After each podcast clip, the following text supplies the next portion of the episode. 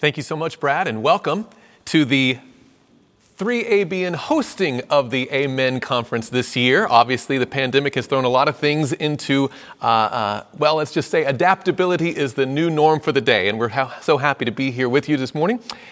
And I want to share a message with you entitled Off to a Good Start.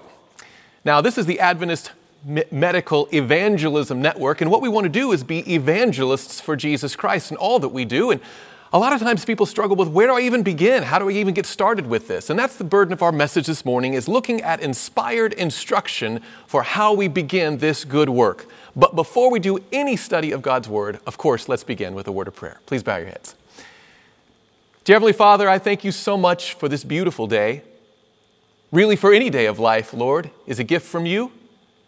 And at this time in this day, Lord, we would ask that you would send your Holy Spirit in a special way to bless us now as we open your word, seeking not only to understand, but to apply its truth in our lives.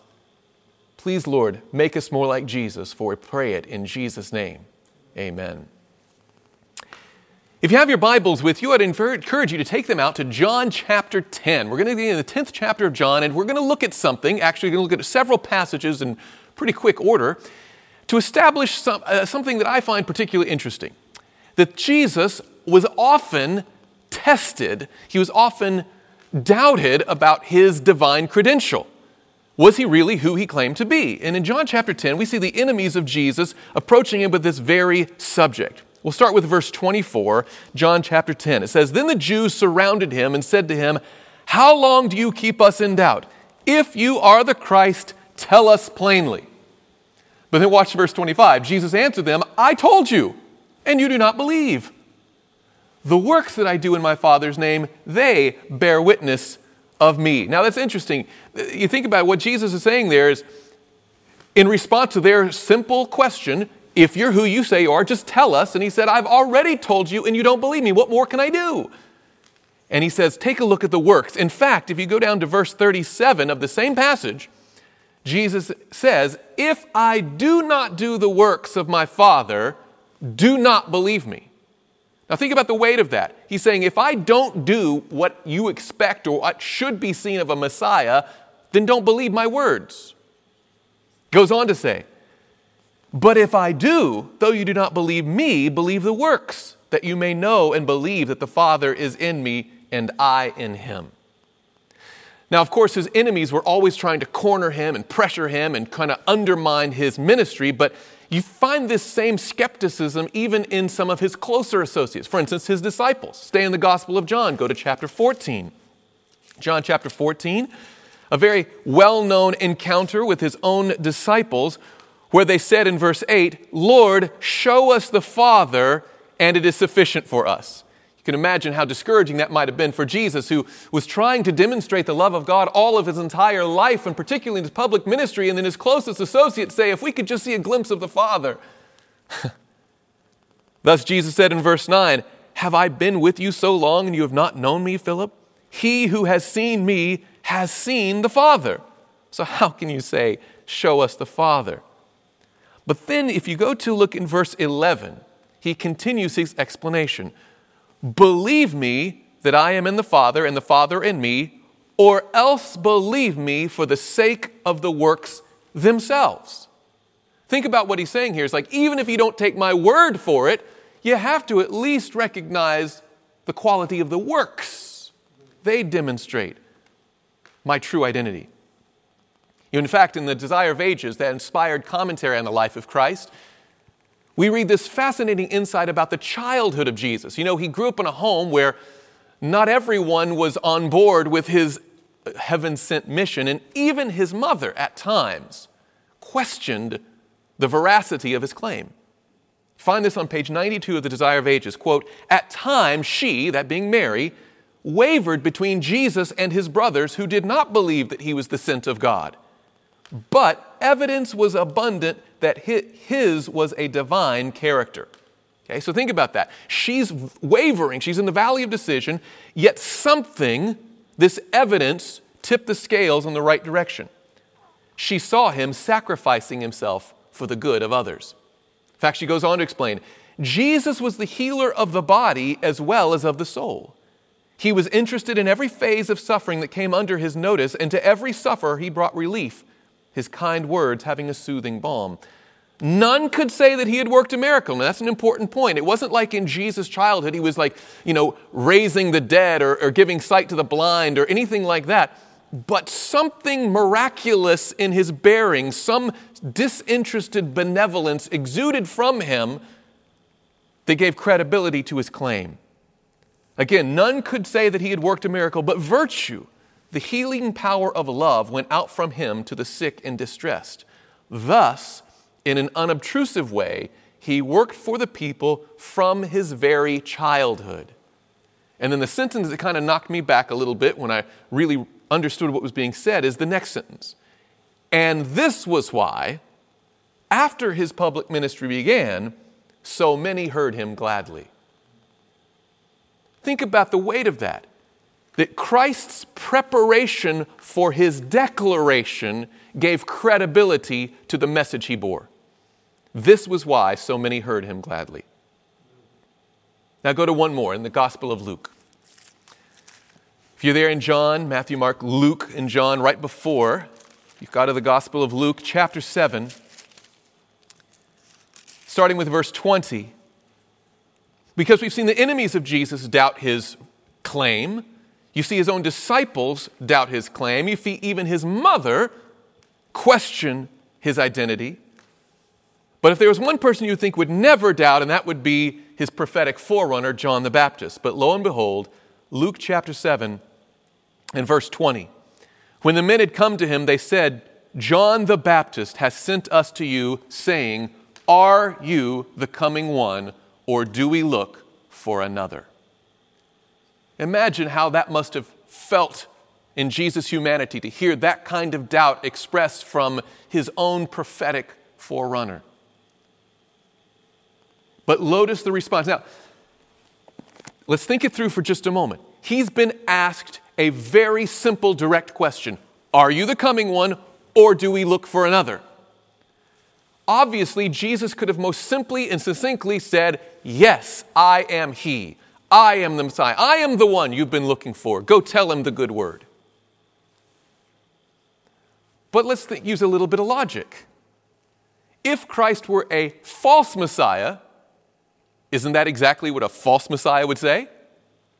Sure. So he needs to do more than declare the truth, he has to demonstrate the truth. Thus, we read in verse 21 And that very hour he cured many of infirmities, afflictions, and evil spirits, and to many blind he gave sight. Before he says a word to those who are questioning him, he turns around and does the works of him who sent him. Then, verse 22, Jesus answered and said to them, Go and tell John the things you have seen and heard that the blind see, the lame walk, the lepers are cleansed, the deaf hear, the dead are raised, the poor have the gospel preached to them and blessed is he who is not offended because of me. Again, Desire of Ages, page 216, commenting on this interaction. The evidence of his divinity was seen in its adaptation to the needs of suffering humanity. His glory was shown in his condescension to our low estate. The disciples bore the message, and it was enough. And then she adds, the works of Christ not only declare him to be the Messiah, but showed in what manner his kingdom was to be established. So the works of Christ not only gave his own personal signature of authenticity, but it also was a model, a template for the work that all of us should be doing as disciples of Jesus Christ, how his kingdom would be set up. So, time and again, we see that whether it's by his foes, his followers, his family, or even his prophetic forerunner, the response of Jesus to the skepticism around him was always the same. If you don't believe me, at least believe my works. This is why in Acts chapter 10 in verse 38, when Peter has the opportunity to preach Jesus to the Gentile household of Cornelius, he summarizes in one sentence the entire ministry of Jesus simply explaining how, quote, God anointed Jesus of Nazareth with the Holy Spirit and with power, who went about doing good and healing all who were oppressed by the devil, for God was with him. He did all the doing good because God was with him. It was the evidence of his divinity. This is also why Jesus, who knows firsthand the undeniable power of good works to demonstrate genuine godliness, commands us in Matthew chapter 5, verse 16, to let your light so shine before men that they may see your good works and glorify your Father in heaven. What we may not often reflect on, however, is that this disinterested benevolence, this doing of good for others, is not a New Testament notion. It wasn't invented by Jesus as a novel way to open hearts to the reception of gospel truth. In fact, this has been the expectation of God's people ever since He's had a people. The quintessential do good for others passage in Scripture is actually found in the Old Testament book of Isaiah. Hopefully, you're familiar with it. If you go to Isaiah chapter 58, you read the account of these people of the Lord who, in by all appearances, are genuinely interested in a, in a, revival experience in their own life, yet they're lacking the results they're expecting. They're disappointed. And it says in verse 3 Why have we fasted, they say, and you have not seen? And why have we afflicted our souls, and you take no notice? They seem to be frustrated with the Lord because they've tried to do all these good things that He had asked them to do, but at the end of the day, they didn't experience the revival they hoped. And Jesus explains to them the remedy in verse 6. Is this not the fast that I have chosen? To loose the bonds of wickedness, to undo the heavy burdens, to let the oppressed go free, and that you break every yoke. Verse 7 Is it not to share your bread with the hungry, and that you bring to your house the poor who are cast out? When you see the naked, that you cover him, and not hide yourself from your own flesh? Then your light shall break forth like the morning, your healing shall spring forth speedily, and your righteousness shall go before you. The glory of the Lord shall be your rear guard. Then you shall call, and the Lord will answer. You shall cry, and he will say, Here I am. If you take away the yoke from your midst, the pointing of the finger and the speaking wickedness, if you extend, verse 10, your soul to the hungry and satisfy the afflicted soul, then your light shall dawn in the darkness, and your darkness shall be as the noonday. You see, the people that the Lord corrects here in Isaiah chapter 58 were not pagans. They weren't worshiping idols. They weren't marrying heathens. They weren't eating unclean meat or any other overtly sinful behavior, yet they didn't experience the blessing of the Lord they were sure that could be theirs. It seems they were so absorbed in their personal spiritual experience that they neglected to do the good for others that Israel was originally established to do. Put it another way they were so intent on appearing good before God that they neglected the responsibility of doing good for others. This passage is not only an indictment of God's Old Testament church, but sadly, it's also an indictment for God's end time church today. Repeatedly, the messenger of the Lord invokes this very passage of Scripture as an admonition for us today. Listen to this from Welfare Ministry, page 32. Quote, the work specified in these words, referring to Isaiah 58, is the work God requires his people to do. It is a work of God's own appointment. With the work of advocating the commandments of God and repairing the breach that has been made in the law of God, we are to mingle compassion for suffering humanity. As a people, we must take hold of this work. Love revealed for suffering humanity gives significance and power to the truth. Think about that for a minute, friends. We're going to come back to it in a moment. But love revealed for suffering humanity gives significance and power to the truth.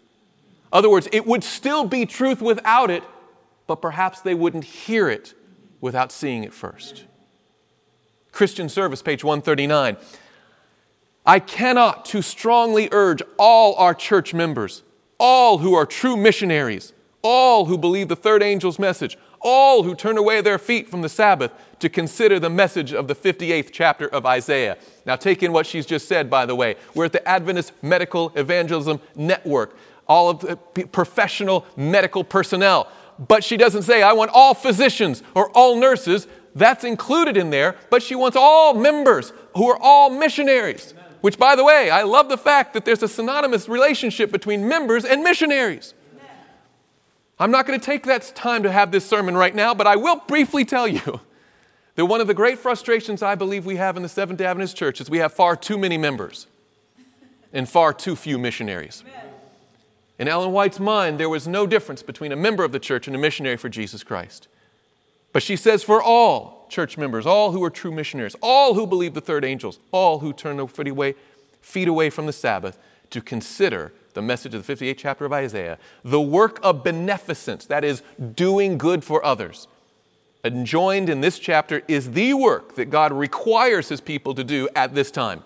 The work required at this time. It is a work of his own appointment. Medical, mission, uh, medical mystery, uh, ministry, sorry, page 263. Listen to this. I have been instructed to refer our people to the 58th chapter of Isaiah. Read this chapter carefully and understand the kind of ministry that will bring life into the churches. Is it possible there are churches that exist that are not truly alive? Is it possible that it's not because they don't want to be alive, but they haven't been doing the very work? Is it possible that the Old Testament circumstance that was Isaiah was speaking to is alive, or perhaps dead, likewise today? SDA Bible Commentary, Volume 4, page 1149. My brethren, you need to study more carefully the 58th chapter of Isaiah. This chapter marks out the only course that we can follow with safety. Evangelism, page 516. The 58th chapter of Isaiah contains present truth for the people of God. Here we see how medical missionary work and the gospel ministry are to be bound together as the message is given to the world. Medical ministry and the ministry of the word, gospel ministry, bound together as we give the message to the world. My Life Today, page 241. In the 58th chapter of Isaiah, the work that the people of God are to do in Christ's lines is clearly set forth. If they carry out the principles of the law of God and acts of mercy and love, they will represent the character of God to the world and receive the richest blessings of heaven. So, friends, what we're seeing here today is that Jesus had a consistent answer to the skeptics in his time. And that was if you don't hear my words, at least believe my works, because they demonstrate my divine credential. And that's exactly what God's people are supposed to do in the Old Testament, in the New Testament, and in the end times is to replicate that model ministry of Jesus by doing good, for God is with us. What would it look like, by the way, for a local church to take Isaiah 58 seriously?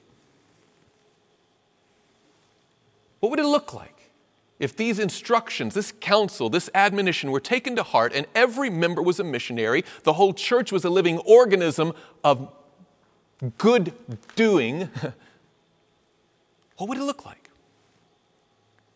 Or perhaps the best example, at least the best documented example, in our Adventist history is from the early 20th century in San Francisco, California.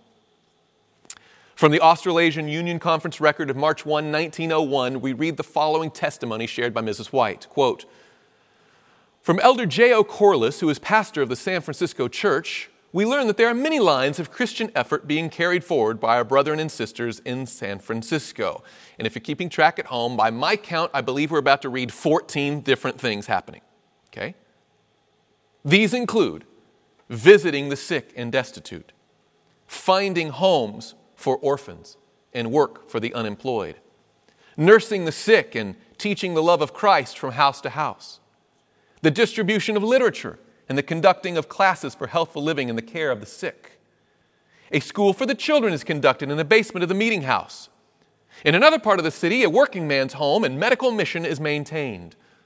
On Market Street, near the city, near the city hall, there is a bath establishment operated as a branch of the St. Helena Sanitarium. In the same locality is a depot of the health food company where health foods are not only sold, but instruction is given as to reforms in diet. Near the center of the city, our people conduct a vegetarian cafe, which is open six days in the week. It is entirely closed on the Sabbath. Here, about 500 meals are served daily and no flesh meats are used.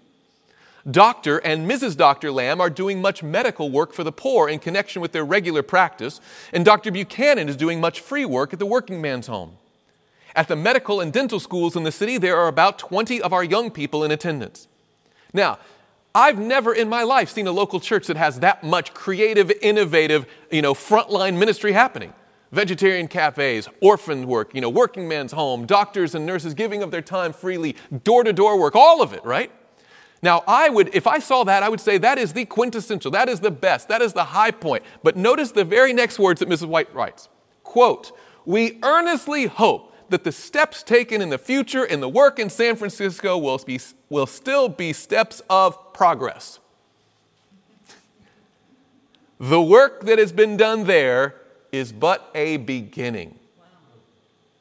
She looked at all that was going on and she said, That's a really good start.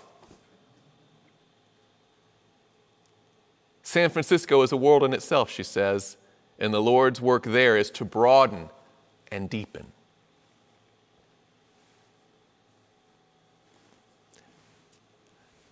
You know, it would be easy to end the sermon there. It's so tempting to make a strong appeal for people to pour themselves into helping other people, their neighbors, their community members, their friends, or for churches to spend more time and more money addressing the temporal needs of their community. But I have to tell you, if we stopped here, it would only be an incomplete message.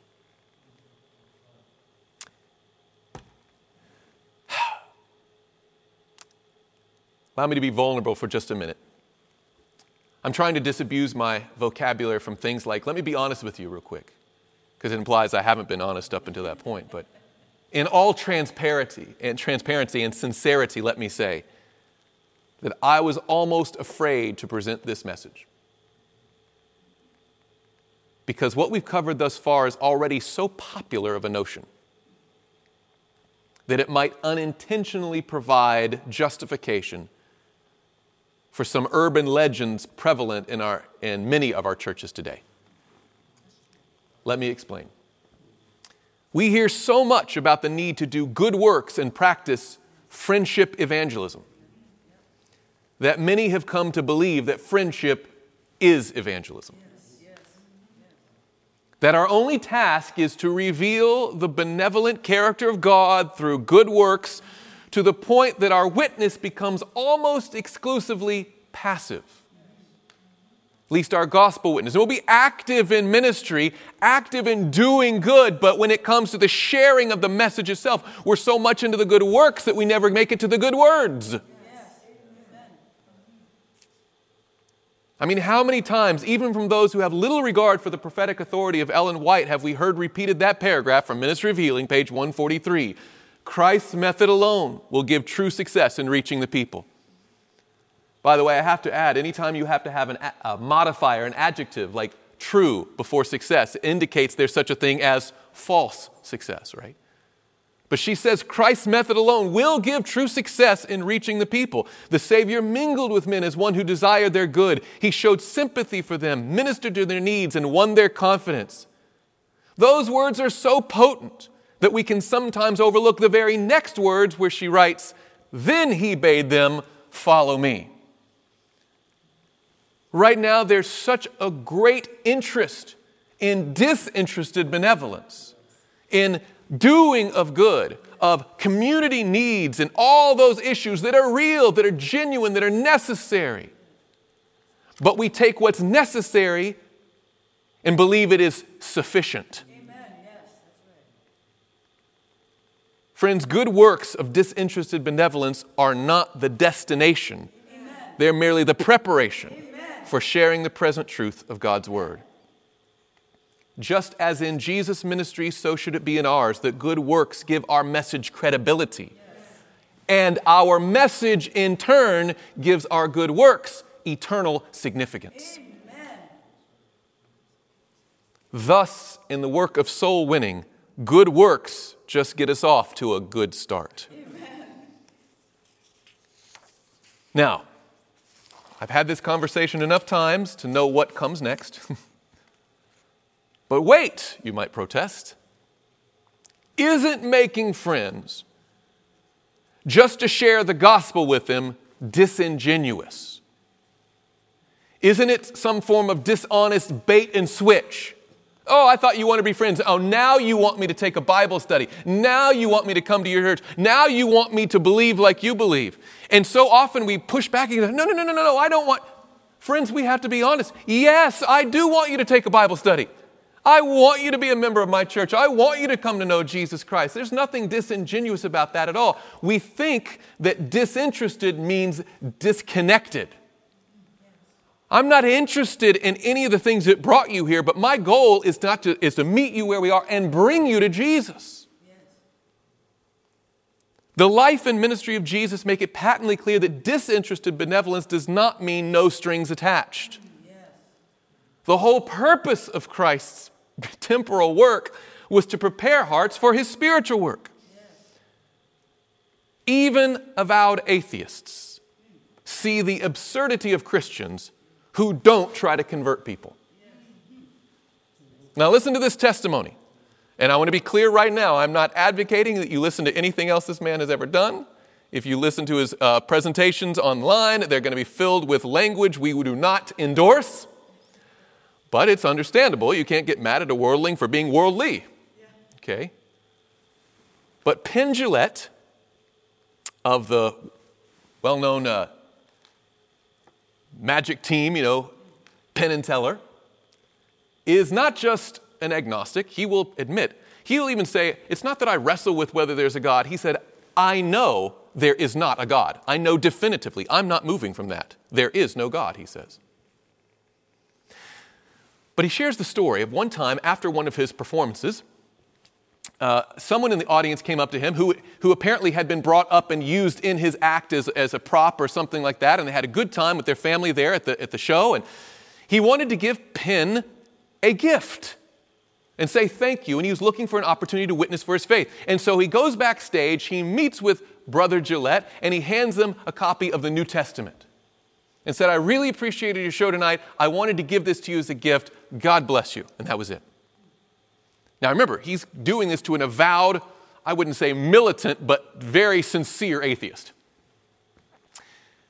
When Penn Jillette got back to his room that night, he got on his blog, his video blog, his vlog, you know, and he, and he people have now you are a media station anywhere you go with your phone in your pocket and he puts it on his little record button he explains how he felt about someone giving him a bible and this is what he said quote I've always said that I don't respect people who don't proselytize. I don't respect that at all. He goes on to explain if you believe that there's a heaven and a hell, and people could be going to hell or not getting eternal life, and you think that it's not really worth telling them this because it would make it socially awkward, how much do you have to hate somebody to not proselytize? How much do you have to hate somebody to believe everlasting life is possible and not tell them that? He continues, I mean, if I believe beyond the shadow of a doubt that a truck was coming at you and you didn't believe that a truck was coming down uh, on you, bearing down on you, there is a certain point where I tackle you. He's like, I'm not going to negotiate with you. If I know with the certainty there's a truck and you just don't buy it, we can talk about it later, but I'm going to knock you out of the road. Amen. And then he adds, and this, speaking of gospel truth, is more important than that. And the reason you don't share your faith is because it might be a little weird. He said, I don't respect that at all.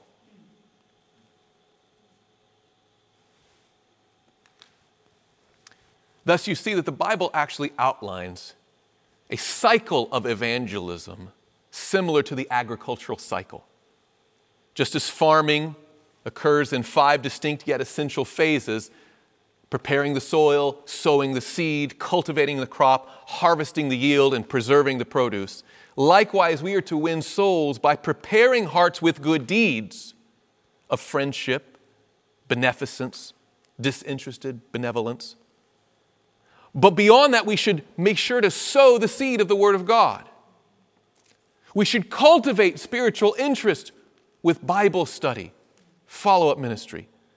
We should challenge people to commit to Jesus Christ and harvest those decisions, either personally or in public evangelism, so they can commit their life to Christ in baptism.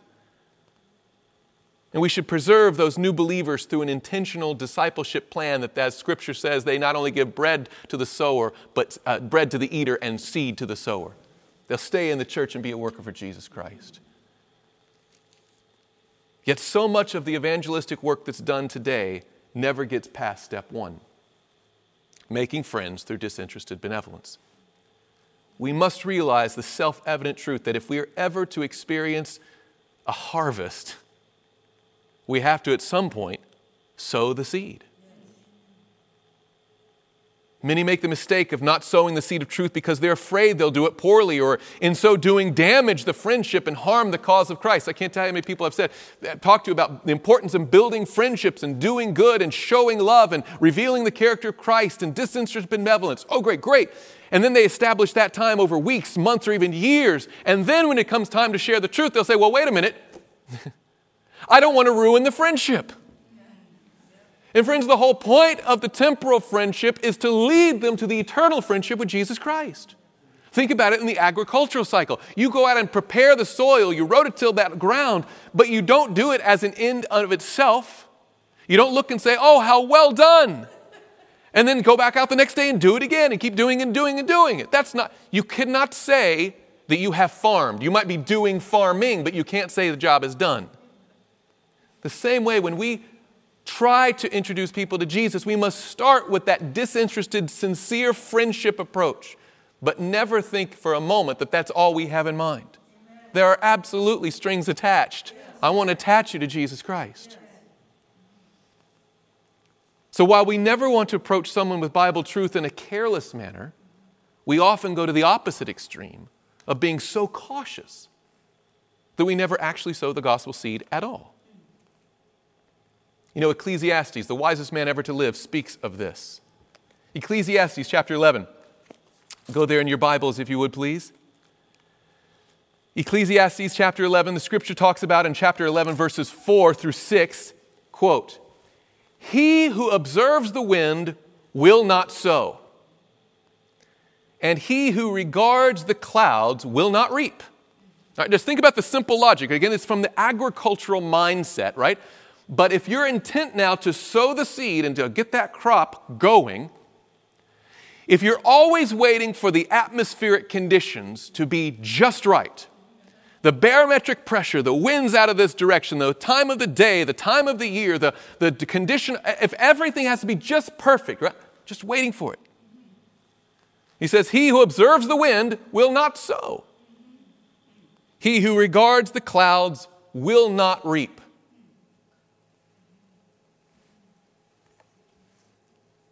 Then he goes on to speak so plainly As you do not know what is the way of the wind, or how the bones grow in the womb of her who is with child, so you do not know the works of God who makes everything. In the morning, sow your seed. And in the evening, do not withhold your hand. And here's why you work this way For you do not know which will prosper. Now let's put a time out here. You do not know which will prosper. How many times, from our limited, finite, fallen perspective, do we prejudge our audience whether they would be receptive to the gospel truth or not? Well, say, oh, that's not promised. That one won't grow. Well, I know. Well, I know from my experience, or I've seen these people. I, and we're always waiting for, and I've seen this in church members so many times, like, I just don't know when or how or where or what, or and we get so timid, so cautious that we're always waiting for the spiritually atmospheric conditions to be just so. We walk away without doing anything. And Scripture tells us that we do not know which will prosper. And that's only logical. We don't know what will work. So, when in doubt, do everything. You do not know which will prosper. And look at the options that are given in Scripture either this or that. And if it stopped there with a period, we say, that's right, that one might work or that one might work. Did you know there's a third option? Or whether both alike will be good. Even in our own commitments to Jesus, we think too low an estimate of the work he wants us to do, right? We think, oh, this one might work or that one might work, but surely at least something will work, right? That best case scenario, Lord, give me even one. Why do we, why do we lower the bar of expectation on Jesus? See what I'm saying? And Scripture doesn't allow that. He says, no, no, no. You don't know which will work. This one might work, or that one might, or both. Both alike will be good. Thus, when we go to the New Testament, we see the same kind of speaking here. 2 Corinthians chapter 9 and verse 6. He who sows sparingly will also reap sparingly. I mean, clearly that is inspired insight. But can we not agree that that's also common sense? That if you don't sow much, you won't get much that there's a direct correlation between sowing and reaping, between planting and harvesting. Friends, but I can tell you in the evangelistic cycles of many local members or churches or ministries, we'll often say, you know what we're going to do? We're going to do have a disinterested benevolence, we're going to do good work, and then we're going to hold a harvest campaign. And so we're going to prepare the soil and call for decisions without really having a strategy to sow the seed of the Word of God, to cultivate the. Oh, let's, let's, let's walk through the cycle for just a minute. If you were to practice like the San Francisco church, have all those different ways of gathering interests, people who might have a heart for Jesus Christ, might be open to spiritual things, to spiritual truth. And as you go along that work, what do you do next? Well, you would sow the seed of the Word of God. You've prepared their hearts through disinterested benevolence, then you perhaps give them a GLOW tract. Share a little bit of your personal testimony. Invite them to a church service or a meeting that's coming up, right? Put something spiritual intentionally into that interaction. And then let's say that they rise to the bait, if you will. They're like, hey, that would be interesting. I would like, what do you do then? Let me give you an example. Let's take a health expo. This is the Adventist Medical Evangelism Network. Here's sometimes what happens. You'll put on a big health expo.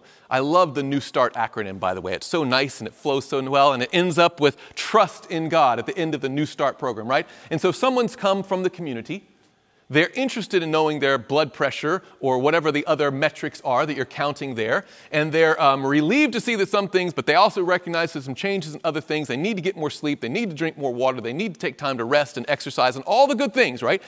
And out of the 45 people that attend, let's say that there are five that at the end of the process, at stop T, right? Trust in God recognize that not only do they have a physical health, to concern, health concerns, but there are some spiritual health concerns they need to address as well. And they might say something like, you know, I, I grew up in the church, but we haven't really been for years, or, or my family was always this, but I, I wasn't, or I used to be committed to the Lord and, and, and I haven't in a long time, or I've never really studied with the Bible. I, I, I, but clearly, I'm open to whatever would make me better, you know. They give some sort of indication. And so they take a little interest card and they put down their name, their contact information on a little piece of paper. Then what? For many people, the right thing to do with those cards is to prayerfully and carefully deliver them to the pastor. And you say, All right, my job is done. I have done the good works, now it's your turn to take the spiritual baton, right?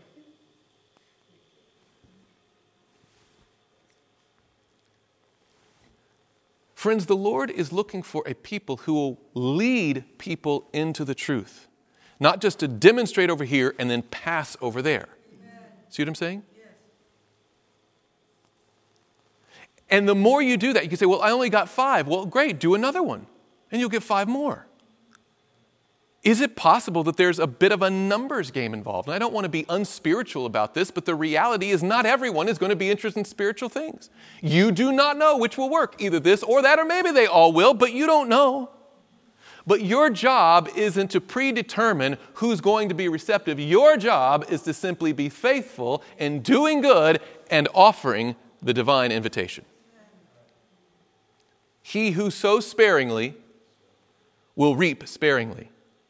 By the way, let's say that someone does show a sign of spiritual interest. What do you do with them? Well, you offer them the opportunity to study the Bible. The Bible itself says that it is the Bible that grows us spiritually, that we're built up by the Word, we're revived by the Word. That as little babes, we should desire the pure milk of the Word that we may grow thereby, Peter tells us.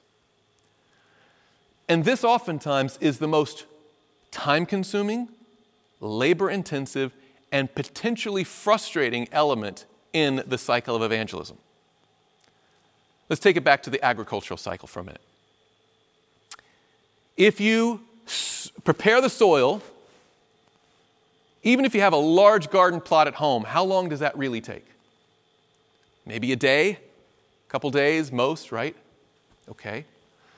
Then you sow the seed. You introduce the seed to the soil, right? How long does that take? Maybe a day as well, right? Each of those are standoff, standalone events. Preparing the soil, check. Sowing the seed, check. But then you get to that next phase. And I can tell you, this is where I it's not, I don't know if I have a green thumb or not because I haven't had the patience to really find out. right? Because what happens then, you put that seed in the soil, and I, as a young child, they give you that little styrofoam cup, you know, with the seed in it or something. And I had this jack in the beanstalk expectation. Things were going to erupt out of the ground, and I'm having produce all, you know, but I would come back the next day, and you know what I see? Nothing. Dirt. right? And it doesn't look like much. I'm like, ah, wah, wah. You know, it's just nothing. And another day, and the same thing happens, and finally you start to see little things, some, some response, right, from the ground, and it starts to grow up.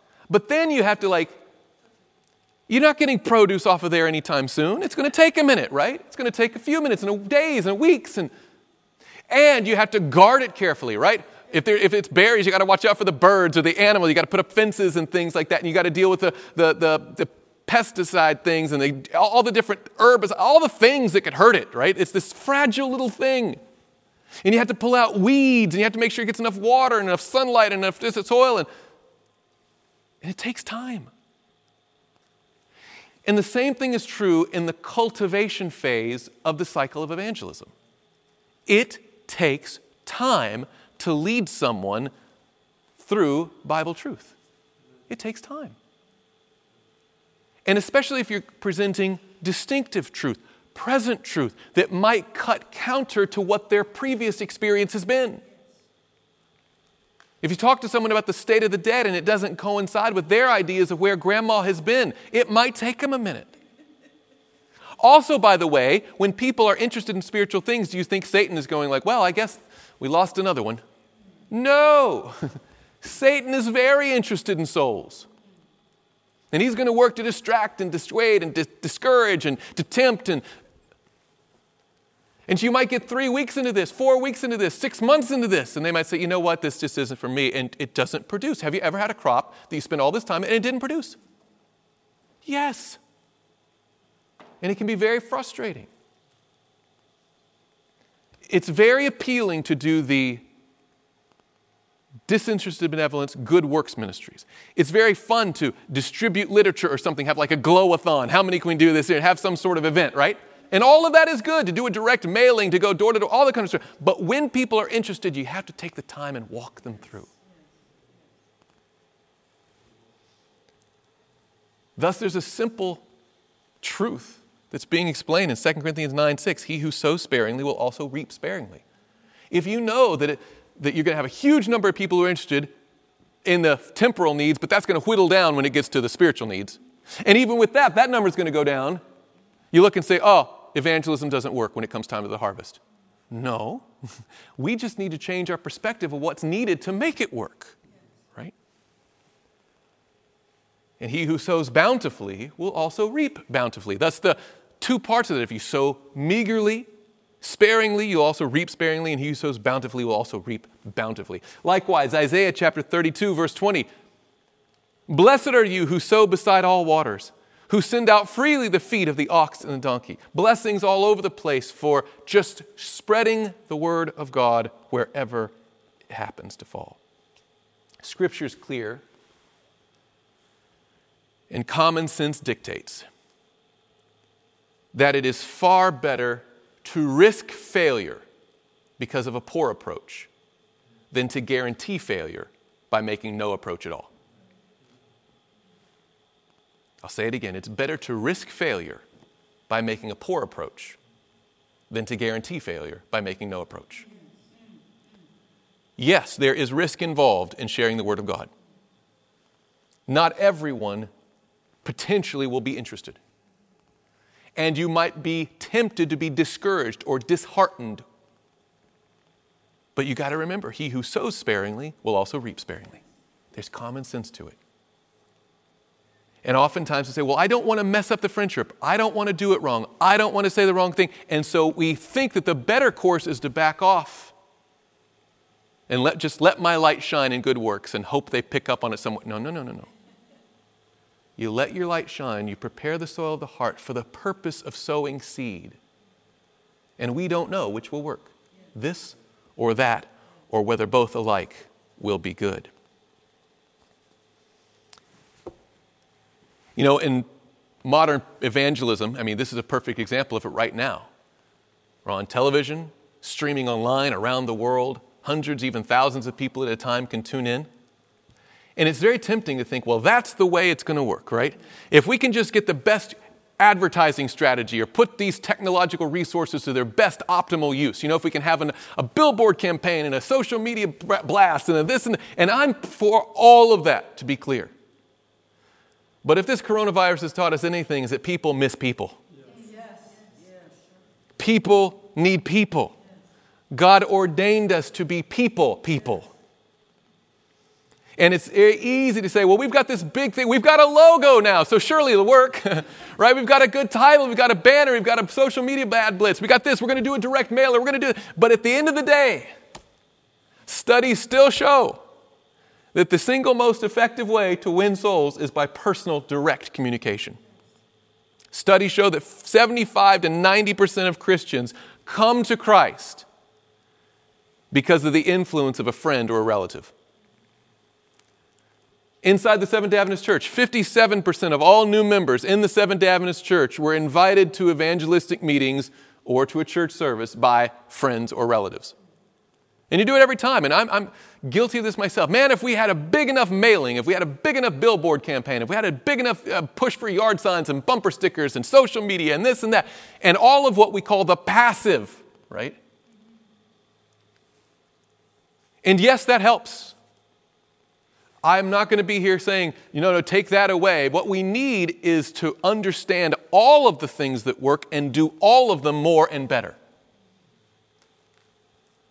But at the end of the day, that personal connection, when someone sees that you care, they know that you love them, it gives so much credibility to the message that it becomes almost undeniable. So let's talk in the last few minutes about some practicality. How do I do that?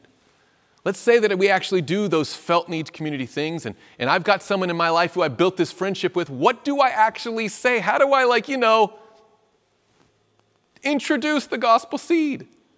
I think people have this picture in their mind that like you're going to go from raking their yard to like in the middle of the afternoon, like, friend, have you accepted Jesus? You know, that it's going to be like this direct appeal. And maybe if the Spirit leads you there, I'm not saying that's wrong, but but that's why I think we're afraid that we're going to come in from zero to 100, boom, and break the friendship. When the reality is that we can test the soil of the heart by sowing we can do, take a little soil sample by throwing some test seeds, if you will, right?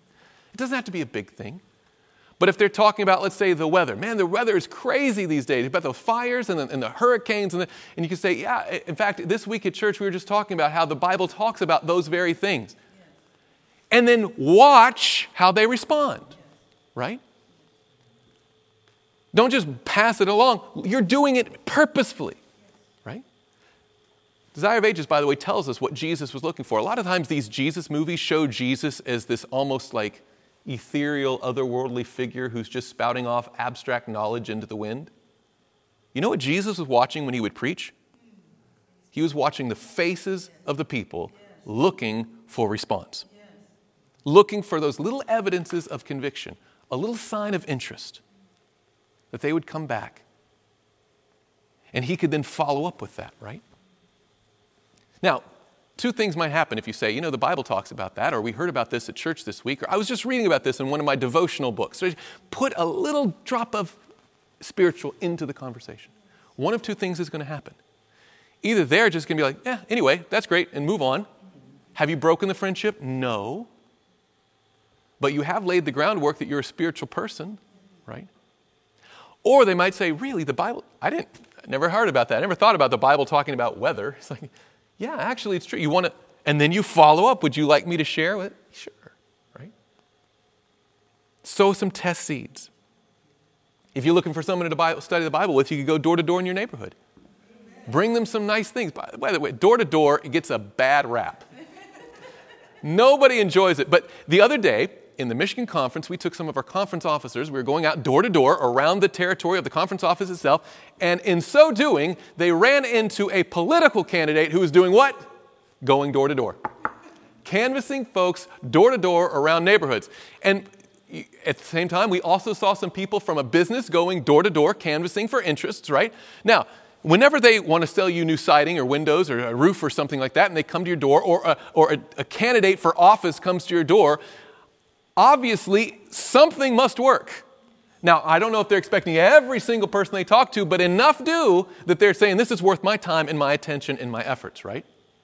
The same thing is true in the church. Go meet some people, just go talk to them. See how they would be interested, perhaps, in studying the Bible with you, okay? You could, of course, mail direct Bible study invitation cards. Friends, let me tell you about this one. You could visit backslidden members of your churches. Did you know that most Seventh day Adventist churches, at least in our North American context, have at least twice as many people in the books as they do in attendance? Yes. At some point in their experience, those people had a love for the Lord and His truth. And I don't know if it was doctrinal, but odds are it was probably interpersonal. And they haven't been living the life they know they need to. They might be outside of that saving relationship with God, but they know in their hearts there is that old flame that could be revived just waiting for people to come and talk to them. That personal touch. Unbaptized youth in your church. Do you know there's a ripe field of harvest right from under our feet, oftentimes, in our own families? Or how about this one? In the morning, before you head out for work, specifically ask the Lord for divine appointments. Yes. For all the advertising, for all the different innovations that are out there, for all of our different strategies, we have to remember that what we're engaging is, is a spiritual activity. That it's going to be divinely ordained by God, whatever success we have. And so, as we go out door to door, or in our workplaces, or in our schools, or in our you know, normal activities of life, don't just think of outreach as that one thing you do over here, but think of it as a lifestyle that I'm always, while I'm buying my beans over here, I'm looking for a soul over here, right? And like, Lord, I'm going to be watching, and please, Lord, give me that opportunity. And as you partner with Jesus, or as scripture says, or a spirit of prophecy tells us, be co laborers with him, that he's going to keep his end of the bargain, that he's going to give you those opportunities. If you say, Lord, here am I, send me give me an opportunity to demonstrate your goodness through disinterested benevolence. And when that opportunity comes, Lord, give me the spiritual courage, give me the tact, give me the Christ likeness to sow that gospel seed. And I don't know which will work, but I covenant with you this morning that I'm going to work for your glory. Friends, I hope that is your prayer today. I know that it's mine, that I want to be more like Jesus that I hope by God's grace that people can see in my life a sincerity, an authenticity that says, You've been with Jesus. But I don't want to stop there. I want to sow that seed for the gospel truth. I want to look for those opportunities. And as we partner with Jesus, He's promised to do His work. Let's just be sure to do our work with Him. Let's bow our heads for a word of prayer. Dear Heavenly Father, Lord, I thank you so much for the example of Jesus, for the testimony of Scripture, and for the insights from the Spirit of prophecy. All of which paint an unmistakably clear picture, not only of the message we have been given to bear, but the method in which we bear it. Lord, help us each one individually and as ministries and churches corporately to reflect the working labor of Jesus Christ. Help us, Lord, to prepare hearts by good deeds. Help us then, Lord, when those interests are aroused, to, to sow the seed of the Word of God at every opportunity, in the morning and the evening. Let us not withhold our hand. Lord, also give us the patience and tact and humility to walk through that cultivating process of giving those Bible studies and calling for the decisions that will lead to baptism and deep commitments, lifelong commitments to Jesus. And Lord, help us to integrate new members by continuing that discipleship plan so that by your grace they too will be workers in the cause of Christ. Lord, give us the mind of Christ so we can do the labor of Christ so that soon and very soon we will see Jesus Christ face to face. For we pray it all in Jesus' name. Amen. This media was brought to you by Audioverse, a website dedicated to spreading God's Word through free sermon audio and much more. If you would like to know more about Audioverse, or if you would like to listen to more sermons, please visit www.audioverse.org.